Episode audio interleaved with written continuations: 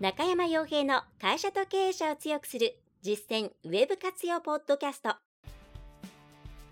この番組では600社以上のウェブコンサル実績を持つ株式会社ラウンドナップ代表取締役の中山が会社経営者に必要な内容に絞り込んで抑えるべきウェブの話題やトピックスをビジネス目線でお伝えしています。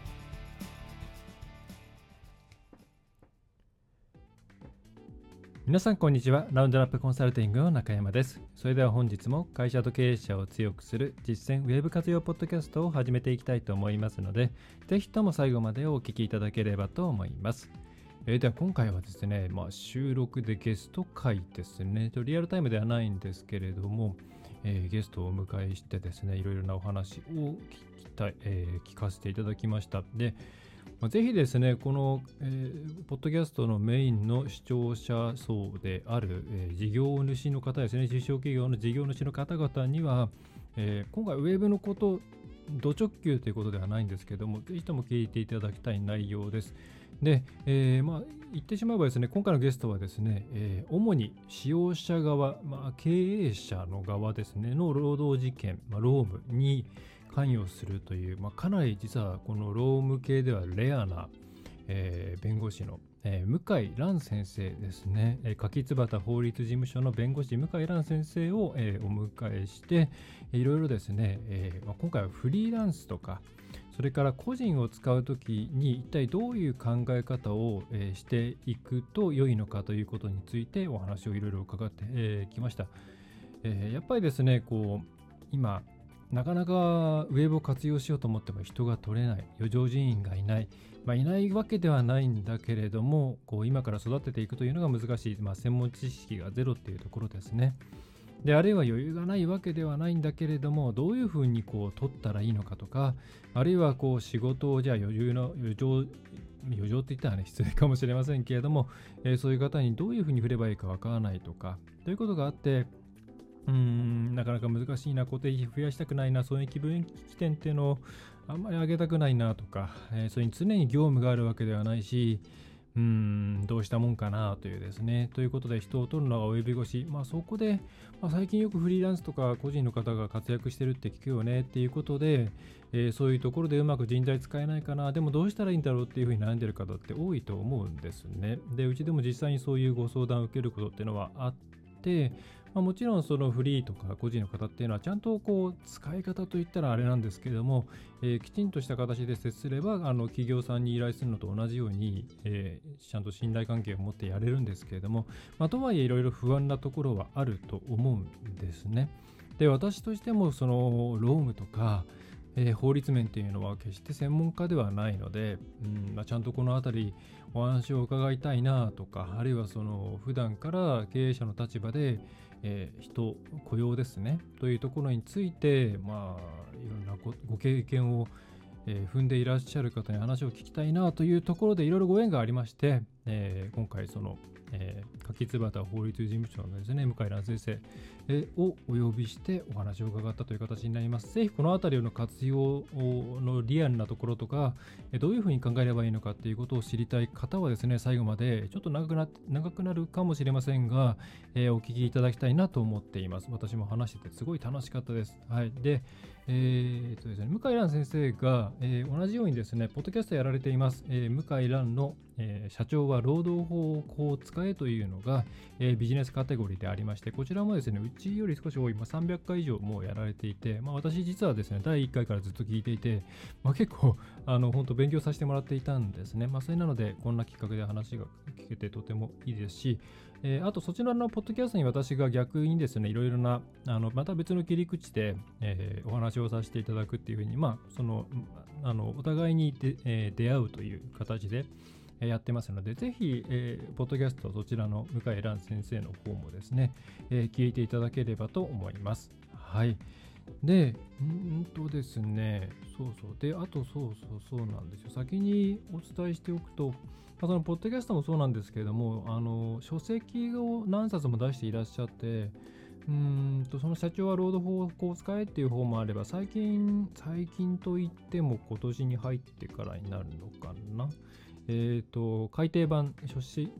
とえー、まあ、就業規則はこう使えとかですね、それから、えー、教養としての労働法入門とか、非常に面白い、面白いっていう言い方があるのかもしれませんけれども、え、いいので、ぜひこの辺りもですね、読んでいただきたいと思います。え、中小企業の方、本当に人材の活用って難しくって、これから、うん、副業したいっていう方も含めて、フリーの方とか個人の方を使っていけるかどうかって、ものすごく会社としていろんなことをできるかどうかっていうところの分岐点になる、分岐点というか、重要なようなポイントになってくるんですね。え、なので、今回の内容を聞いていただいて、あこういうふうに考えて、え個人の人とかフリーの人っていうのを、え使って、あの活用していけばいいんだなというところを、えー、感じ取っていただければと思います。はいまあ、ちょっとあの私が一番インパクトがあったところを少し先にお話しさせていただくと、まあ、やっぱり個人とかフリーランスを雇う、雇うというか活用するっていう時に皆さん最初に不安が来ると思うんですね。どんな人かわからないし、実際に仕事をしてく、ちゃんとやってくれるかどうかもわからない。だからなんか法律で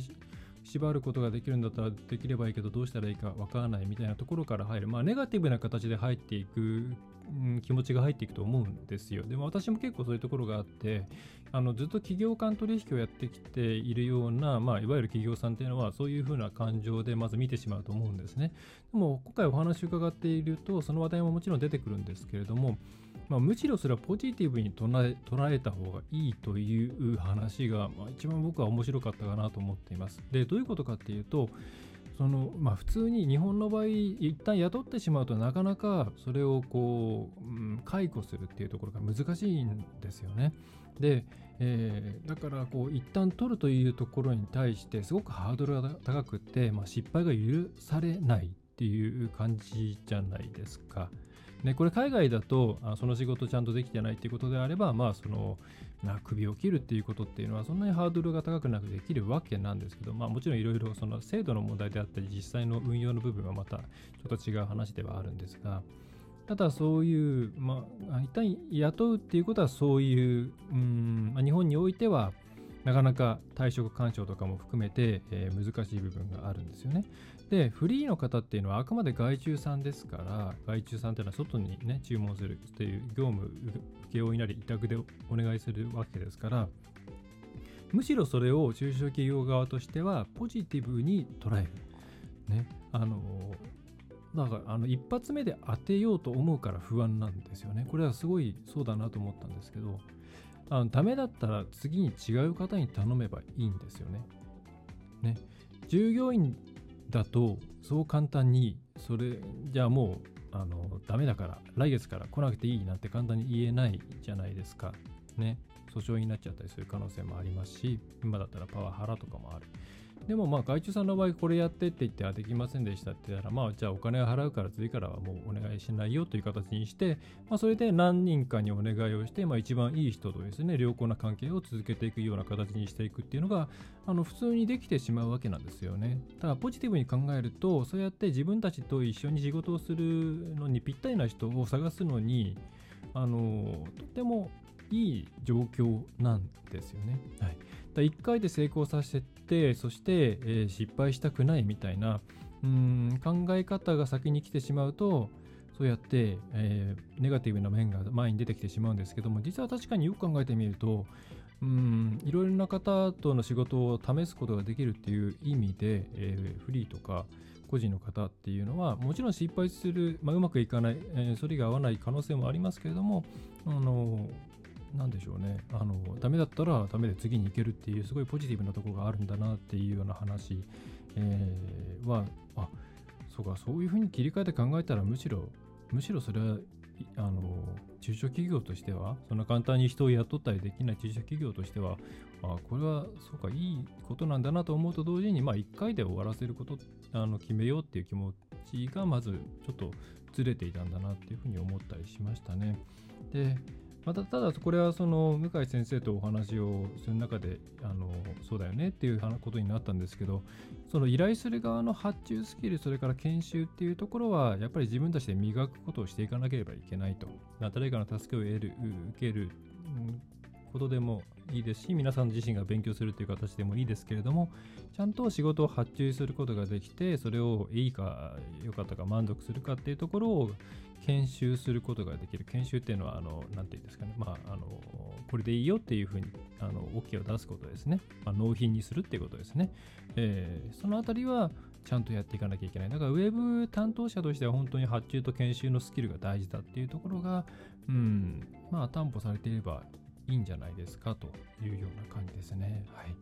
ということで、えー、この、えー、次にですね、その時の収録を続けて、えー、ちょっとね、流していきますので、ぜひそのあたりの、えー、より深い内容とか、またそれに至るまでのいろいろな、えーね、あのノウハウとか、えー、知見とか、そういったものを今回感じていただければと思います。はい。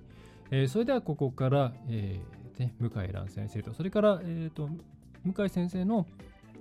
ポッドキャストの方でナビゲーターをやって、えー、いらっしゃるですね、まあ、遠藤さんという方も一緒に出演していただいて、まあ、いろんなことをざっくばらに話させていただいたような形になってます。えー、ぜひ、えー、最後までお聞きいただければと思います。また一番最後にはあの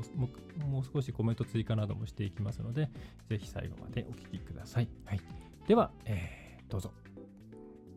えー、では今回はですね、ゲストとして、えー、ちょっと特別な方をお呼びしているんですけれども、えー、使用者、経営者側のですね、労務問題を得意にしていらっしゃる。まあ普通、労務っていうと、いわゆる労働する方、労働者側の方が多いんですけれども、その中で経営者側のさまざまな知見をお持ちでご活躍なさっている、えー、柿椿経営法律事務所の、えー、向井蘭先生にお越しいただいて、えー、いろいろですね、お話を伺いたいと思います。えー、先生、よろしくお願いいたします。はい、はい、よろしくお願いします。えー、そしてですね、今回その、えー、ポッドキャストの、えー、向井蘭の社長法社長は労働法を使えですね、そちらの方で、えー、MC をして、えー、いるですね、遠藤さんにもですね、ちょっといろいろご縁がありまして、一緒に、えー、巻き込んでお連れさせていただきました。よろしくお願いいたします。よろしくお願いいたします。はい。えー、では早速本題に入ってもよろしいでしょうか。はい、お願いします。はい、よろしくお願いします。あ、その前にちょっと簡単にあの向井先生自己紹介をしていただいてもよろしいでしょうか。うねえーはい、私は弁護士になって18年目、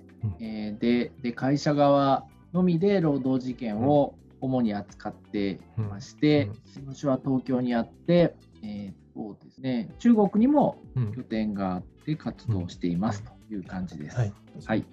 じゃあね、あのまあ、非常に珍しい、珍しいって言ったら失礼なんですけども、はい、経営者側のさまざまなことのことをやられてきているのでで、ポッドキャストもですね、ぜひ皆さんにも聞いていただきたくって、私も実は第1回からずっと聞いているんですけども、まあ、ここでしか聞けないような話題がですね、あのもう満載なので、特に経営者の方は必聴だと思います。はい、で、えー、今回は、まあ、うちのお客様からもよく聞かれる内容を、えー、質問できたらと思うんですけれども、ぱり今なかなかこう人が取れないあの、ウェブとかやらなきゃいけないんだけれども、うん、人材を取るにも人を一人その専門で取るっていうのも固定費がなっていうこともありますしそもそもウェブ系って皆さんご存知か分からないですけども人材があんまりいないんですね市場に。でそうするとそのちょっと近所で詳しい方とかあるいはいわゆるフリーランスの方が営業をかけてくるので、えー、フリーの方を使いたいんだけれども、まあ、やっぱりその例えば契約上どうしたらいいのかなとか、えーと、トラブルがあったらどうしたらいいのかなっていうふうに悩まれてる方多いん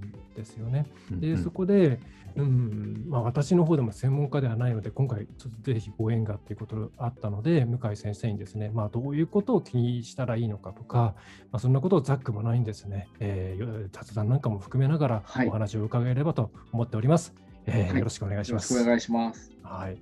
実際どうどうなんですかね、その企業に頼むのと個人の方に頼むのっていうのは、どういった違いがあるのかですとか。あうん、まあ、結局、会社だから信用があるとは限らないんですけど、うん、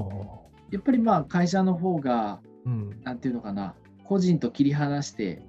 活動してますので、うん、こうなんですか誰かがこう退職しても引き継いで仕事をしてくれると、うんうん、それは期待できますよね。そうですよね。会社もいろいろですからね。で個人ももうそれこそもう数千万、1億稼ぐ事業主の人とかはもう会社に近くって、うん、ご自身もみたいにね。そうですよね。いやいやいやいやいや。えー、ご自身もあの業務委託で人に仕事を依頼してるみたいな、雇ってはないけども、ほぼ会社に近いみたいな、方もいるんで、まあ、なんとも言えないんですけど、まあ、やっぱり個人の方の方が理系的にはリスクはありますよね。あははい。うん、そうですよね。うちのお客様でも、まあ、例えば実際に使ってみたんだけれども、その思ったことをやってくれないとか、まあ、最悪そのね、いなくなっちゃったり、連絡が取れなくなってしまったりとか、うん、い。ろいろ、まあ、そういうところが、まあ、その経営者同士の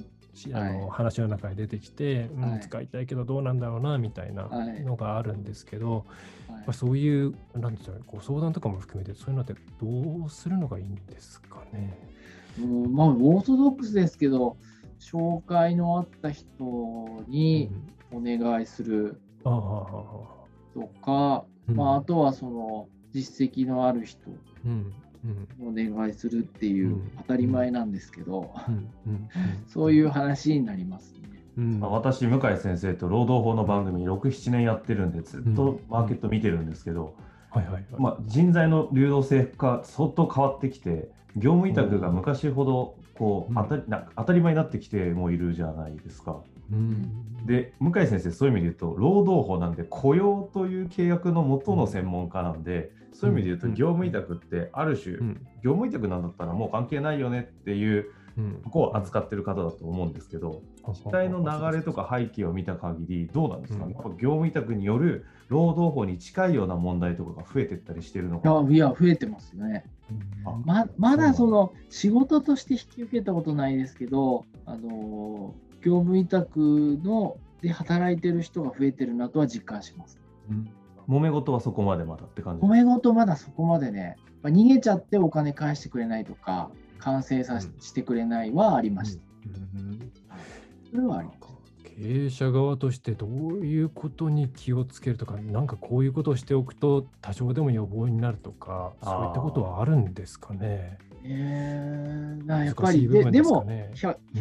うん、まあ、ある程度は騙すあのうまくいかないことを前提に依頼しないとダメじゃない、ダメかなって思いますけどね。うん、うん。あの業務委託の場合、うん、傷が少ないんで雇用と違って、あなるほどはい、あの契約内容によりますけど、お金で解決できるんで、雇用だと1回雇うとなかなかあのやめてくれないので、損害が莫大なものになるんですけど。なるほど。確かにそうか。そういうふうに見ることができますよね。そうそうですね。今までずっとその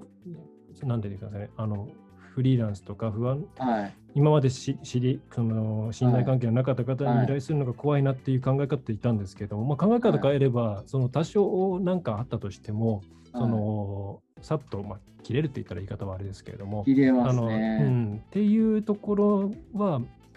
そっかそういうふうに考えると良さではあるってことなんですね。それこそもう数人に依頼して一、うん、人優秀な人見つかれば十分じゃないですか。なるほど。ポッドキャストでもあの雇用をじゃないあの解雇するのが難しいみたいなところを話なさってましたけども、確かにその流れで考えると一発でうまくいかせようとするからなんかこういろんな不安が湧いてくるっていうことですよね、はい、一発でやっぱり必ずすごく優秀な人が自分だけのために仕事してくるってありえないんでまあそこそこできれば十分で、ダメでもまあこのぐらいのお金だったらもう仕方がないやって思うしかないんです。やっぱり何百万何千万の投資だと、うん、こう失敗できない場合は、やっぱり実績のある会社とかに依頼した方がいいと思います。あなるほど。使い分けっていうことですね。はい。うん、まあそれこそ中山さんみたいにも実績のある個人の方ですかね。うんうんいや、その今考え方を変えるっていうのがすごいあのなるほどなと思いました。まあ、ずっとその負の側面ばっかり そうですよ、ね、見ていたんですけども、よく考えたらそうなんですよね。そうなんですよ。あの投資物件を当てるみたいな、うんうん、あのいい株式を当てるみたいな、投資と同じで、うん、トータルプラスになれば、まあ、十分なんで。うんうん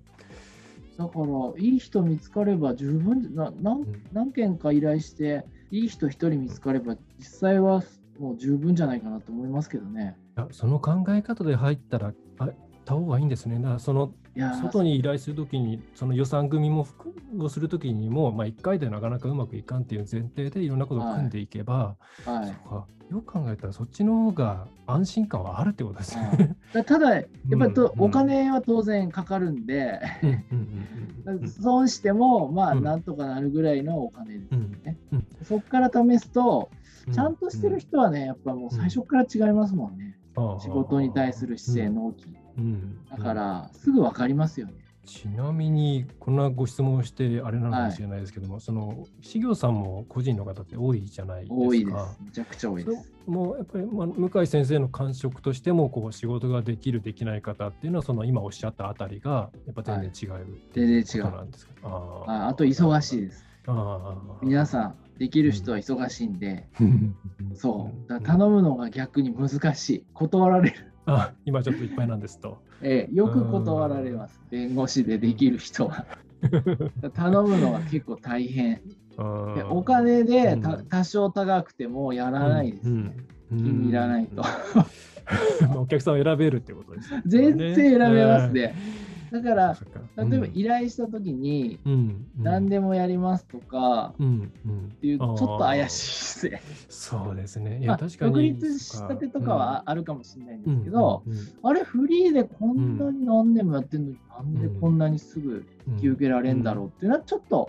あれって思った方がいいかもしれない。なるほど。あのそそう思うと、あの最近特にフォームカーの営業がフリーランスとか制作会社さんからあのフリーじゃない方も含めて多いんですけど、何でもやりますとか、あの下請けナンバーワンを目指してますとかっていうのが多いんですよ。だそういうケースは危険だっていうことね、まあ、僕はその弁護士同士で仕事をちょっと業務委託で一緒にやったりとかっていうのはあるんですね、自分の事務所以外と。はい、これはやっぱりもう、ものすごいつもう、もう明確ですね。もうこっちがお願いして頼まないといけないですね、優秀な人は。でそれでも結構断られる。タイミングがありますもんね。そう。タイミングと、やっぱこれやりたくない分野なんで、で遠回しに。あのみ皆さん大人なんです、直接言わないんですけど、やりたくないんで、遠回しに言われるん。で、だから、うまあ、だろうなって、この人だったら、まあ、ならないよな、仕事にっていう人に依頼したいから、何でもできますとか、どんな分野でもできますっていうのは、うんうん、あれっていうのは思いながら発注します、ね、なるほど。なんか人材の業質的にも、向井先生って弁護士とか社労士の先生多いんで、一応国家資格として業がある程度定められたところに対するフリーランスですけど、中山さんの生きて生きてる世界ってもうある種カオスじゃないですか。フルマーケティングのマーケットってもう中山さんみたいな方に出会うことが奇跡で、まあ、言い方ちょっと語弊があるとすごいのもいたりしたりすると思うんで、うん、なんかこの辺も一概に業務委託フリーランスとはいえども、うん、なんかこう、市場の違いで結構リスクとかも違うのかなと思ったりして聞いてたんですけど、そうですね。いやそうね。いやもうこれはあのこの業界はあれっていうのはちょっと言いづらいですけどもね。この パブリックな場所で言いづらいですけれども、まあ、にしても例えば業界ごとにうんまあ、さっきのお話にちょっと戻りますけれども、うん、これとこれは得意ですという人は確かに信用できるっていうのはすごくありますし、うん、で今、まあ、忙しい忙しくないっていうよりも自分はこれができるけどこれはあまり得意じゃないですっていうふうに返してくれる方っていうのはあのその業あのお願いできることに関してはしっかりやってくれるなっていうのはすごく私も感じるんですよね。だ同じだなとそこは思っていて。そうでしょうね、うん、人間だからね全部できるなんてありえないんですよ。うんそうなんですよ。あの浅く広くでいくつかあのスパイクしているか、まあ、それが一部が突出しているかってところになってくるんですよね。え何でもっていうのは個人ではまあ言うのは楽ですけれども何でもいいから案件くださいっていう形。個人でできますっていうのは超、うん、本当かなって思っちゃいますね。うん、うん、事業会社の方としてはその依頼まずとはいえ自分が依頼したい内容をちゃんと明確にしなきゃいけなくってでその,、うん、その分野に関して、えー、プロフェッショナルというか得意そうにしている人を選ぶと当たりがあ当たり率が上がってくるんじゃないかなっていうのが一つありそうかなって今ちょっと思ったんですよね。そうですね、うんうん、で何でもやりますっていうのは基本的に最終手段というか、はい、えー、で捉えておけばいいのかなと、はい。まあ、基本そういうあれですね。どっちにしてもそういうなんていうんですか。こうなんか助けてくれる法律とか、なんかやり方、えーと、そういうものに頼るっていうよりは、運用みたいなところで、まず基本的には頑張ってカバーしていった方がいいっていうイメージを持つのがいいんですかね。はい、そうですね。契約もまあ大事なんですけど、うん、結局逃げられちゃうと、どうしようもないっていうのが現状でして、うん、ああ、なるほど。だから結局人の見極めがほとんどそれで決まるっていうのが現状ですね。うん、うん、いやなんかそこはあんまり何ですかどうしても皆さんこうこういうことがあったらあなんだよ法律的にこうサポートしてくれるからとかなんかこうそういうのがあるんだったらそっちを選びたいっていうことを考えるんですけどそこはあんまりないっていうことを知れるだけでもすごい価値があるなと思うんですよね。ないない、うん、ないですね。ないないわかりました。じゃないあのもうない前提でえーまあ、さっきのメリット的な捉え方をして、えー、いい人を、まあ、なんかこう玉石混交の中から探していくようなイメージを持つのが一番いいんじゃないかっていうそうですね。ベストプラクティスかなっていうところですかね。そうですね。いやそうか。いやどうしてもこっち側としては一発で当てなきゃっていう意識を持っていたんですごくなんか目から鱗っていう感じでした。ええ。そうそうなんですよね。一発で当てようと思うと苦しくなるんですけど、うんうん、まあ、何回かいろんな人試してるうちに、うん、いい人をたどり着ければって思えば、まあ確率は高いですよね。そうですよね。あのなんかこう要するにプラットフォーム会社あるじゃないですか、フリーランスの。あはいはいはい。で、こう、えっ、ー、と、顧客からのこう評価とかですね、うん。うん、あのランキングが出たり、こう、単価がバラバラだったり、はい、あれはでもどうなんですか、やっぱり信用なる場合、信用に足りる場合も多いんでしょうね。そうですね、ちょっとかいわゆる有名どころ、何社さんかありますけれども、評価がまあ一定の数ですよね。あの1個とか2個は大変なんですけど、まあ、2桁、3桁いっていれば、ちゃんとした人であればちゃんとしてます。ですよね。はい。うん、私、あのプラットフォームのあの蓄積なんかは、当てになるんじゃないかなと思ってます。そうですね。で基本的には当てで一つ注意点があるとすると、まあ、ある程度そのやっぱり発注してそれが OK かっていう研修の,、の流れまでを依頼する側もちゃんとやらなければいけないので、はい、あの上がってきたものが自分たちにとって満足いくものかどうかっていうのをチェックする能力は養っておかないといけないですよね。で、その上がってきたものが、例えば OK ですって言った後に、なんか 1, 週1ヶ月後ぐらいにチェックしてみたら、これおかしいから直してっていうのは通用しなくって、例えば、そういうでもそういうこと分かっていなくて、後からクレームとか投げても仕方なかったりとか。あるので、そこは、あの、何ですかね、あの、じゃあ、ただ評価が高い人に頼めば全部やってくれるかっていうと、ちょっとそこは注意点かなとは思いますけど、あまあ、とはいえあの、まあ、一定数超えた評価とか、お客様の声っていうのはいいので、おっしゃる通り、その先ほどのお話であったような、誰に頼むかっていうのを最初にプラットフォームから選ぶっていうのはいいのかなと思いますね。そうですね。うん、プラットフォームの仕組みもマージン多分10%とか20%ないぐらいの世界ですよね。あそこに対してその責任を負ってもらうっていうよりも、もう単なるマッチングサイトっていう、マッチングサイトですよね。頼む側がある程度ちゃんとリテラシーを磨いていかないとうまく使えないみたいなのは現状あるのかなって使う側としては思うんですおっしゃる通り、こちらもやっぱり発注側も勉強しないと、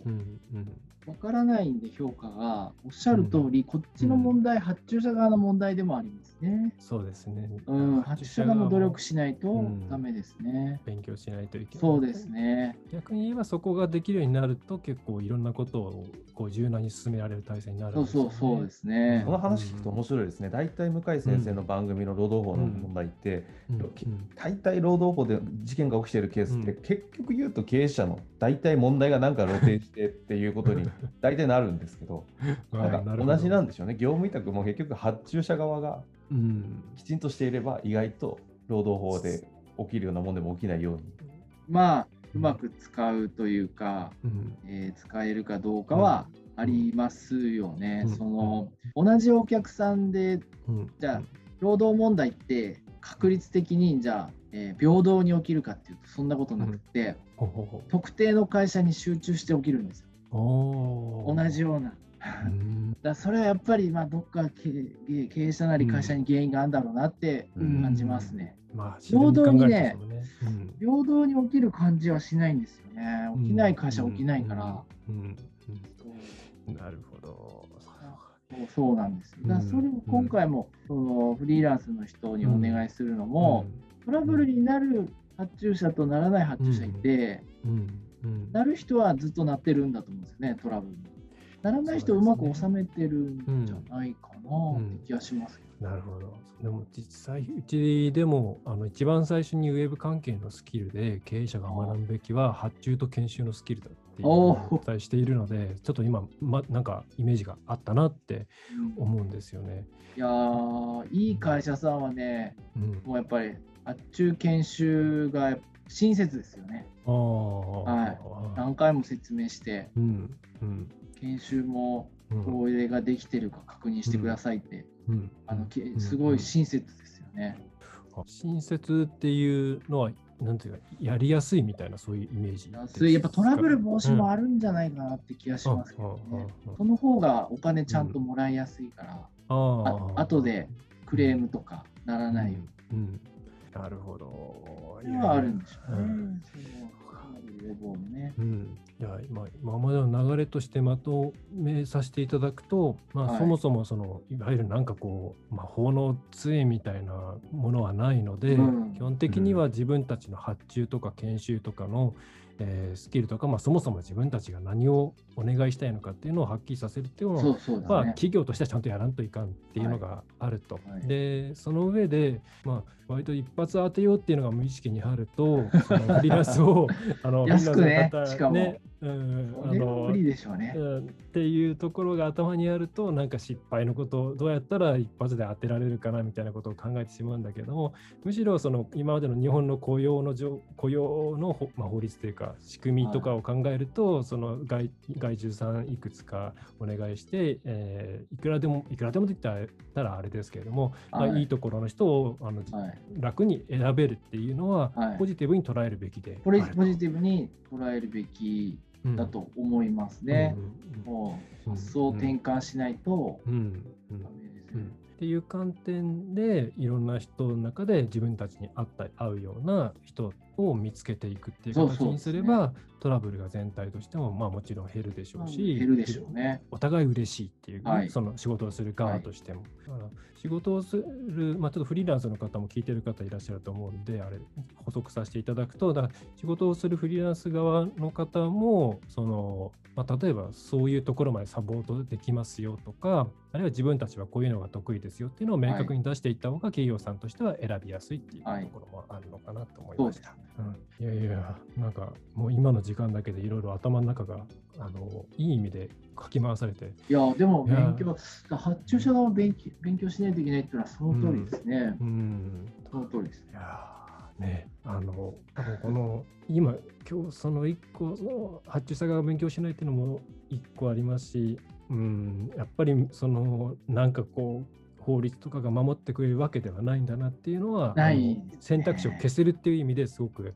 なるほど。そうかそうかと思いました。うん、はい。いやいやそんなところですけれども、えーと、いや、なんかね、あのお伺いしたいことはいっぱいあるんですけども、あんまり話してると多分半日ぐらいになっちゃうので、えー、今時間的にどこですかね、ちょうどいいぐらいですかね。はい。はい、そのまた、はい、ぜひともですね、機会あればあのお話をお伺いしたいですし、はい、それから、はい、あの聞いていただいている経営者の方々、ぜひですね、ポッドキャスト同じ iTunes ストア、それから Google ポッドキャストとかでも配信していますよね。はい、えー、向井蘭の社長は労働法を使えですね、もう3回以上出していらっしゃいましたっけ？そうです。ぐらい言ってますよね。はい。はい、あの、ぜひ第1回からですね、はい、えー、聞いていただくと、ちょっと前に業務委託のなんか話とかもありましたもんね。業務委託の話もしてますね。あの介護業界だったかなんかの、はい、あのそういうところも近いところもあると思います。ご自身の業界に近いところのネタもたくさんあるので、えー聞いていただければと思います。はい、はい、えー、なんかすごくちょっとバラバラとした内容で恐縮でしたが、あのいろいろお話を伺いましてありがとうございました。はい、ありがとうございました。はい、ぜひとも、はい、あのまた機会ありましたらよろしくお願いいたします。はい、はい、えー、ではですね、改めまして、えー、使用者ですね、経営者側の論問題を得意にして、えー、いらっしゃいます柿椿経営法律事務所の、えー、向井蘭先生に今日本日は、えーはい、お話を、えー、聞かせて伺わせていただきました。えー、本日はありがとうございました。ありがとうございました。えー、えー、とですね、それから、えー、一緒に遠藤さんもあのついてきていただいてありがとうございました。そうです。ありがとうございました。また、はい、よろしくお願いします。はい。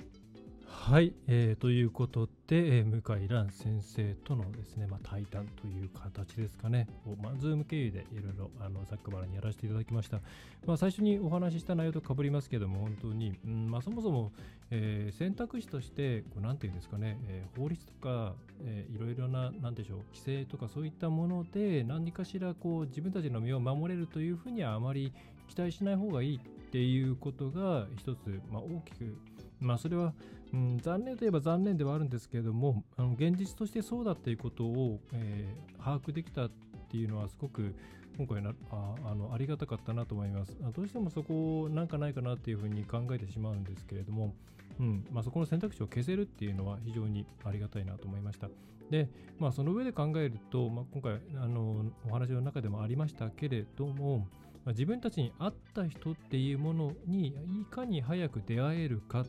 っていうところを、えー、今すぐにでもですね始めておいた方がいいっていうことですね。それはいわゆるプラットフォームそのななんでしょうねフリーランスとかのプラットフォーム経由でもいいですし知り合い経由でもいいわけなんですけれどもどうしてもやっぱり皆さんの業種事業場所いろんなものに応じてそれからやっぱりその人間同士の付き合いなので相性というものがあるのでそういう方といかに早く出会えるかが勝負です。で、そのいかに早く出会えるかっていうところに関しては、ある程度このその数をやってっていうのはどうしてもあるんですよね。で、また、うん、先ほどの話の中でもありましたけれども、まあ、本当になんでしょうね、こちら側がちゃんと仕事を依頼できて、それに対して、うん、そのルールのもとに、えー、発注と研修を行えるかどうかっていうのは皆さんにとってのトラブル防止っていう観点もそうなんですけれどもそういうことがちゃんとできるようなクライアントお客様に、えー、対してはやっぱりいいその、うん、フリーランスの方とかっていうのが集まってくるというか、まあ、あのちゃんと来るんですよね。でフリーの方とかに伺って一番避けたいうん、発注者ってどんな人かじゃあみたいみたいな話を伺うとやっぱりその後から文句をつけられたりとか最初に言われてないことをあの依頼されたりとか、うん、それからこう質問してもなんかうまくやっといてみたいな曖昧な形になっていてまあなんかこんな感じかなって言ってやったら全然違うって言われるとかそういうふうに、え企業側がきちんと発中と研修のスキルっていうものを持って、え、いないと相当仕事がしづらいと。だからそうすでであの慣れたスキルのあるフリーランスの方ほどそういうところを経験しているので鼻が利くんですよね。うん、そういう人たちは避けられます。だから皆さんはそういうところのスキルをちゃんとして、えー、フリーとか個人の方が働きやすいような環境をちゃんと作れるようにっていうところをやりながら、で、それはまあ、とはいえ、なんでしょうね、机上、あの勉強してなんとかなるっていうものでもないので、えー、いろいろなフリーの方とですね、えー、対等な立場で、えー、出会って、で、その中で、えー、いい方っていうのを見つけるというところを、えー、していくのが、これからこの先、ね、なかなか人材が取れるののが難しい時代に、フリーとか個人の方をうまく活用していって、会社を回していくことができるという未来に向かっていく最短距離ではないかなというふうに思います。はいえー、ということで、今回、えー、ゲスト会ということで、えー、労働法、ね、経営者側の労働法に関して、まあ、多分日本で相当もう5本の指に入るような、えー、向井蘭先生にお話を伺いました。ぜひ、あの、繰り返しになりますけれども、ポッドキャスト、えー、同じように、えー、iTune あるいは Google ポッドキャスト、まあ、同じようなスタンドで、えー、見つけることができます。向井蘭先生、えー、漢字は、えー、向かうはですね、いわゆる向かうですね。はい。それから井戸の井にですね、蘭は、えー、お花の蘭の蘭ですね。はい。えー、まあ、社長は労働法をこう使えというポッドキャストありますので、そちらをお聞きいただければと思います。また、書籍もいろいろ出ていますので、ぜひ経営者、それから人事労務などに関わる方とかは、あのー、ね、えー、一通り見て、えー、いただいてはいかがでしょうかと思います。はい。それでは今回ちょっとね、長くなっちゃいましたけれども、ぜひ最後まであの何回かに分けてでもいいので、え、聞いていただければと思います。はい。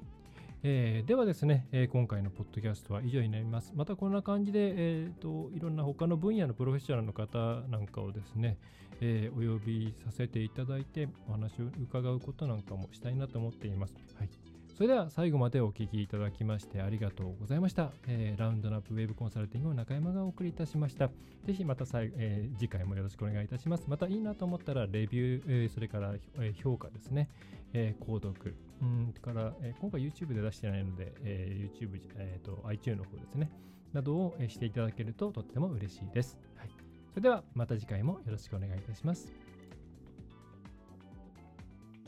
今回の内容はいかがでしたでしょうか？